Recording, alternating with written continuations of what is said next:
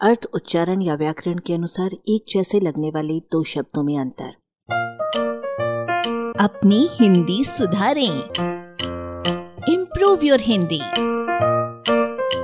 निलंबन और पदच्युति। निलंबन का अर्थ है बीच की स्थिति, न इधर का होना, न उधर का। लटकते या झूलते रहने का भाव। किसी कर्मचारी पर कोई आरोप लगाकर उसे काम न करने देना।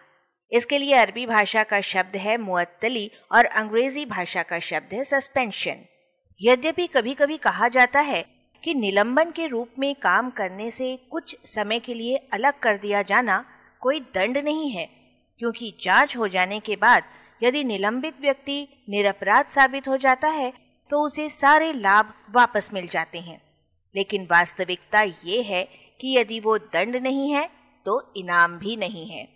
और न ही वो कोई सामान्य स्थिति है।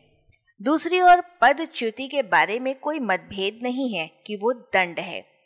उसके लिए फारसी भाषा का शब्द है बर्खास्त की, जिसका अर्थ है नौकरी से पूरी तरह हटाया जाना या समाप्ति या अंत, और अंग्रेज़ी भाषा का शब्द है डिसमिसल बर्खास्तगी और सेवानिवृत्ति में बहुत अंतर है। सेवा का मतलब है दूसरों को आराम पहुँचाने की क्रिया।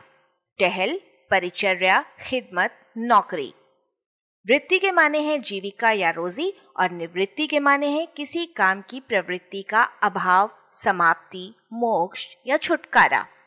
इस प्रकार सेवा निवृत्ति का मतलब निकलता है पद से अवकाश पाकर या अवधि पूरी हो जाने पर सदा के लिए हट जाना। अरबी भाषा में इसे कहेंगे अलहदगी और अंग्रेज़ी भाषा में कहेंगे रिटायरमेंट निलंबन होने के पीछे किसी अपराध का आरोप होता है। पदच्युत होने के पीछे कोई सिद्ध अपराध या पद का समाप्त होना होता है, जबकि सेवानिवृत्ति होने के पीछे बुढ़ापे की दस्तक होती है। इन शब्दों के परिवर्ती अंशों का अर्थ आनंद लीजिए। लंबित पड़ा है, अर्थात लटका पड़ा है, जैसे प्रकरण।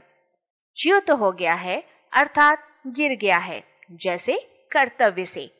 और निवृत्त होकर आओ, यानी निपट कर आओ।